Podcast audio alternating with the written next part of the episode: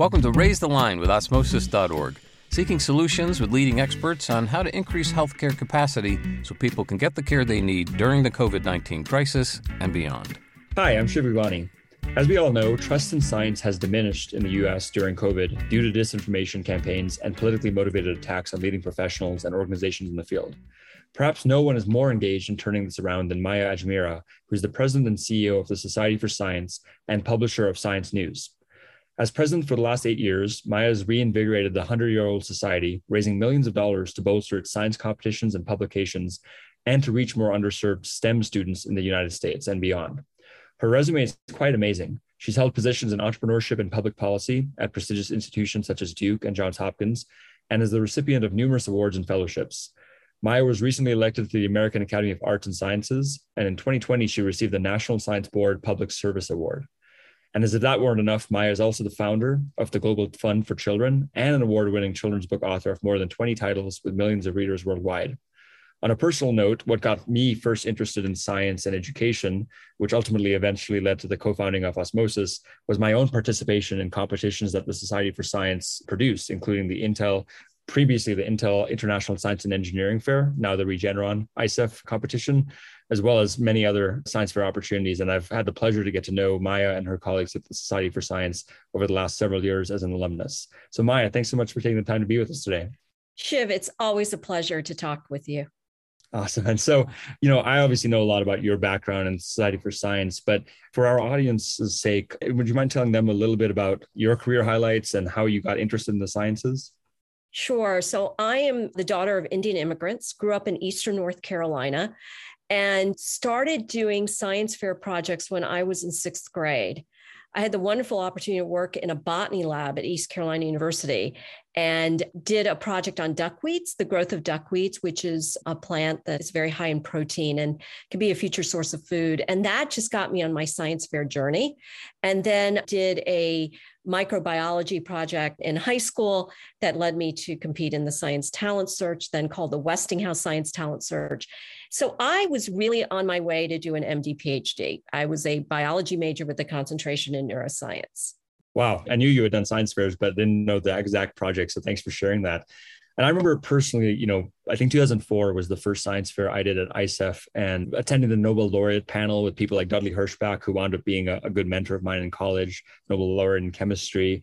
There's so many things that ISEF and the Society for Science does that are extremely good for young scientists who eventually become Nobel laureates or entrepreneurs.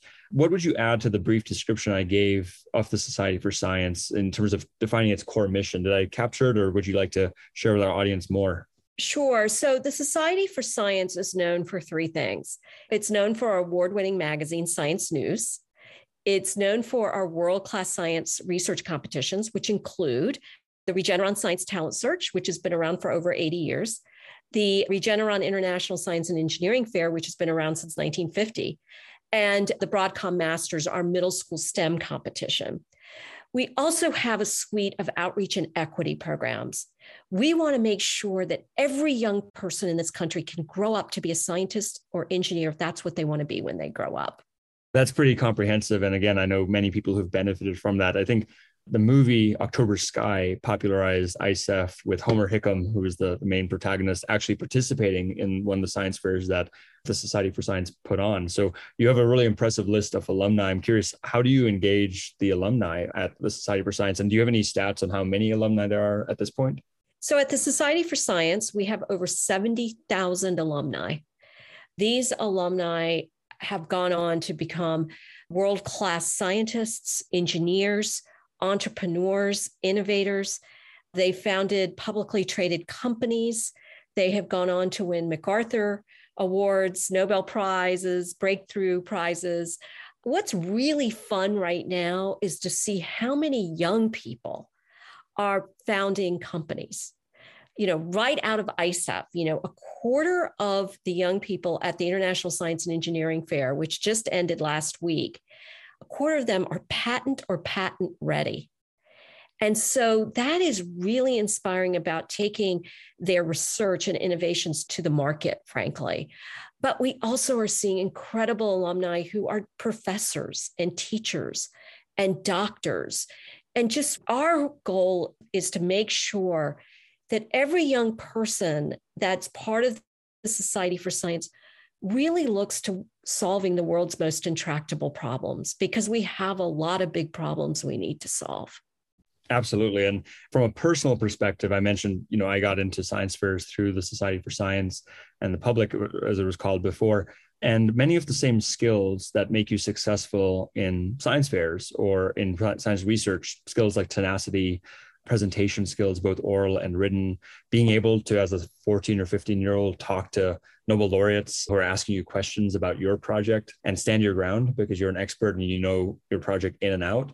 These are qualities that you know fast forward 10 15 20 years as you get into the workforce i've personally found really exciting you just replace the judges with venture capitalists or folks like that. So i think it's doing amazing work. And I, I, think one interesting thing would be looking at like the market capitalization of all the companies that have come out of people who that's a great idea. Ben Silbermann's an example. He he's a founder, co-founder, and CEO of Pinterest, and I know he did science fairs and the Research Science Institute, which I did as well you know there's so many people who go on to these different fields engineering physicians entrepreneurs. What are some of the highlights things you're most excited about that the society for science has done in your eight year tenure? Well i would say the thing i'm most excited about is our suite of outreach and equity programs.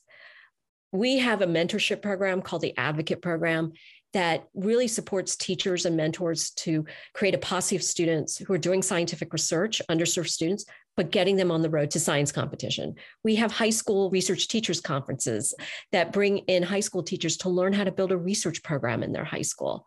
We also have Science News in High Schools, which is really building scientific literacy across the United States. And that's the first piece of the work, right? So we're in over 5,500 high schools right now where science news is being used in the classroom.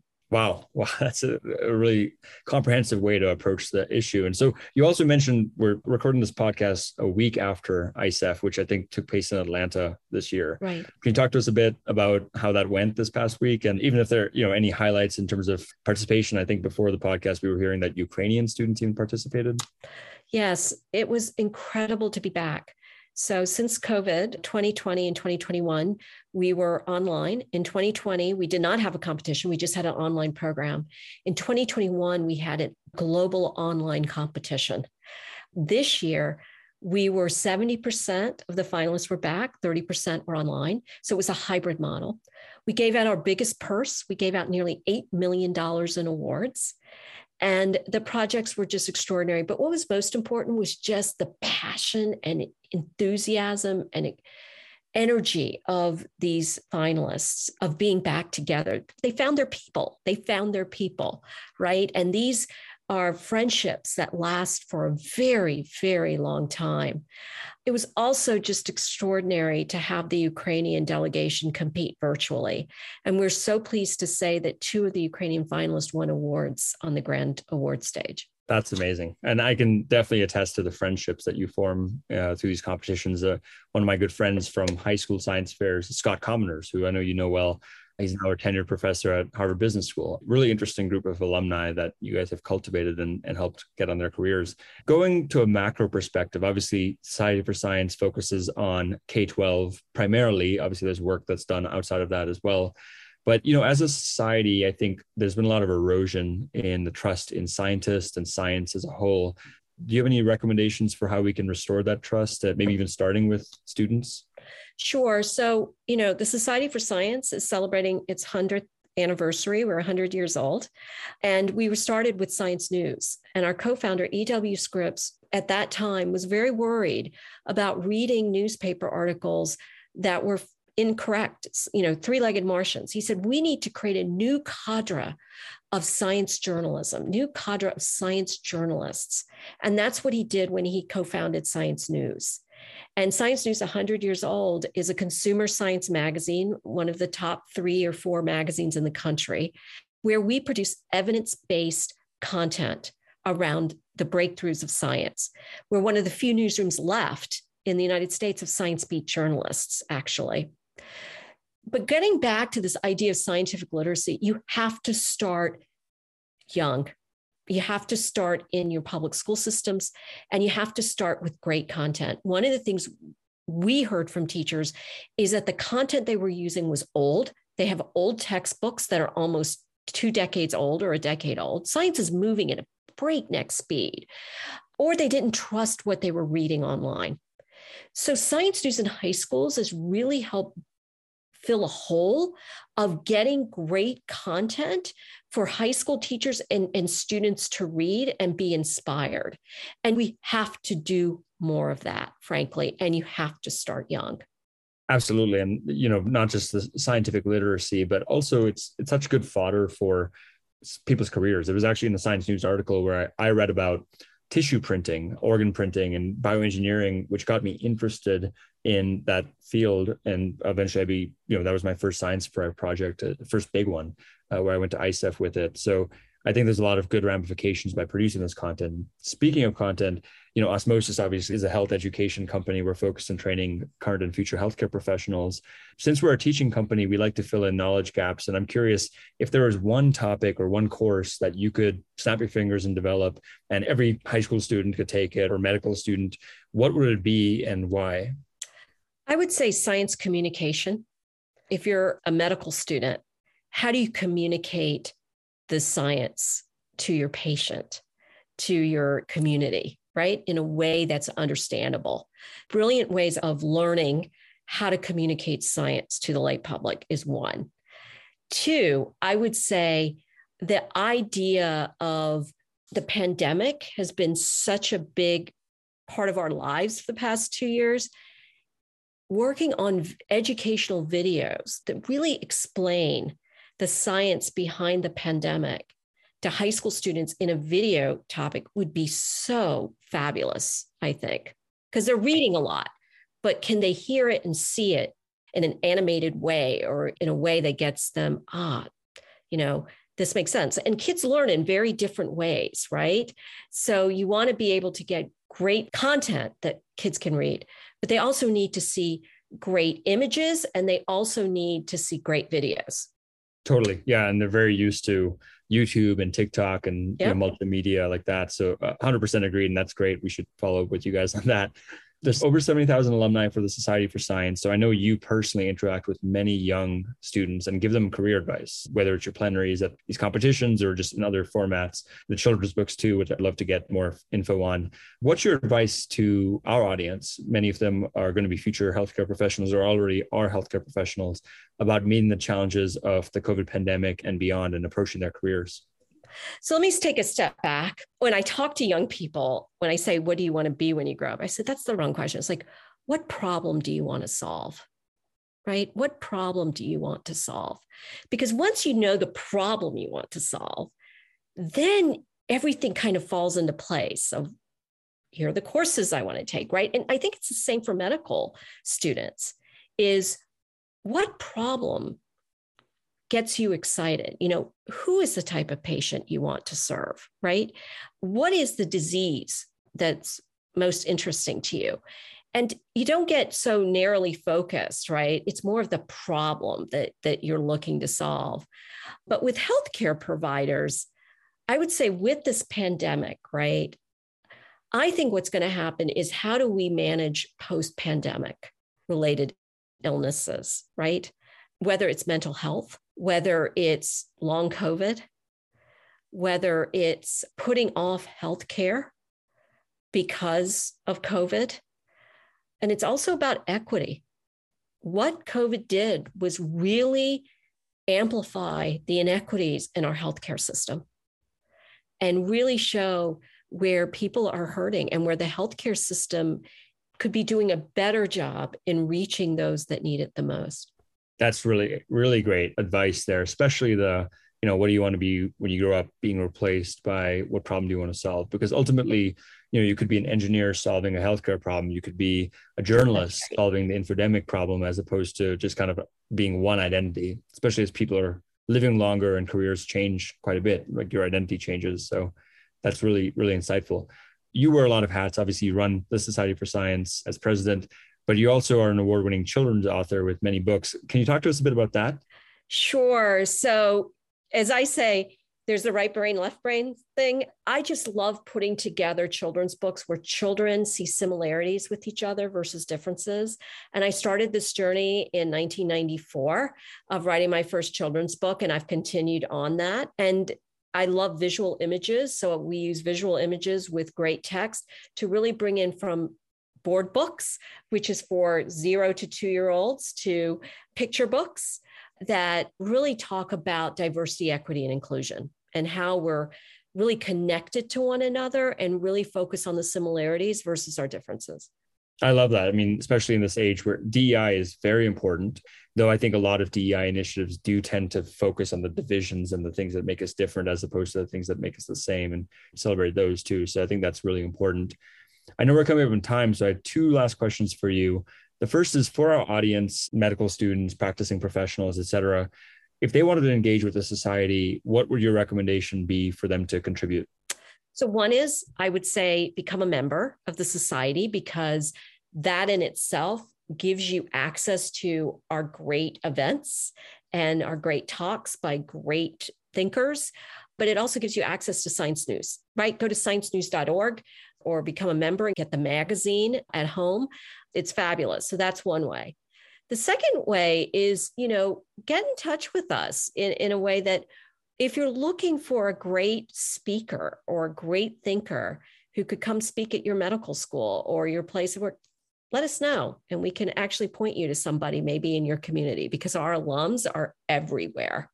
Absolutely. I mean, uh, one example is I didn't even know this was an alum of yours, but Dr. Daniel Durand, who's the chief clinical officer at LifeBridge Health, I did Science Talent Search and was one of our partners at Osmosis. So I agree with both of those. And hopefully, even uh, one thing I would add is mentoring. If you're made all the way to med school or residency or practice, you're a faculty member at a nursing school or a medical school, try to be a mentor for a potential the next generation student or a high school student. That's great. My last question is there anything else you want to share with our audience about the society, yourself, macro trends in science or, or information, et cetera? I would say that I think one of the biggest challenges facing our country right now is scientific literacy. And excellent science journalism is a core to our democracy. That's one. Two, we have to keep nurturing the next generation of innovators because we live in a global economy our country has been the leading edge, right, of innovation. And we have to continue that. And if we're going to continue to be the leader, then we have to invest in all young people to be the next generation of innovators. Raj Chetty, who is a alum of ISEF and STS, he is a MacArthur Prize winner. He wrote the very famous paper about the lost Einsteins. And he talks about the STEM deserts in this country how those are correlated of parents who are doing things and are engineers or innovators and how there's a high level that happens with students as well. It doesn't happen in a lot of places and that's where the investment needs to occur. So i would say let's invest in the next generation of innovators and let's make sure every single person in this country is scientifically literate I love that. That's a great thing to end on. Well, Maya, thanks so much for taking the time to be with us on the podcast, and more importantly, for the work that you and your colleagues at the Society for Science do to improve scientific literacy and motivate and inspire the next generation of scientists, engineers, and other people who contribute to our society. Well, Shiv, thank you so much. And like I said, as you are one of our alums, and just how incredibly proud we are of you and your success with Osmosis and all that you do to make the world a better place. So thank you. That means a lot. Thanks so much. And with that, I'm Shiv Gaglani. Thank you to our audience for checking out today's show. And remember to do your part to flatten the curve and raise line. We're all in this together. Take care.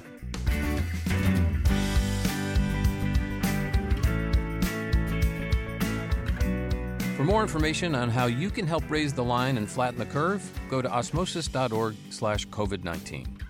If you like this podcast, please share it on your social channels.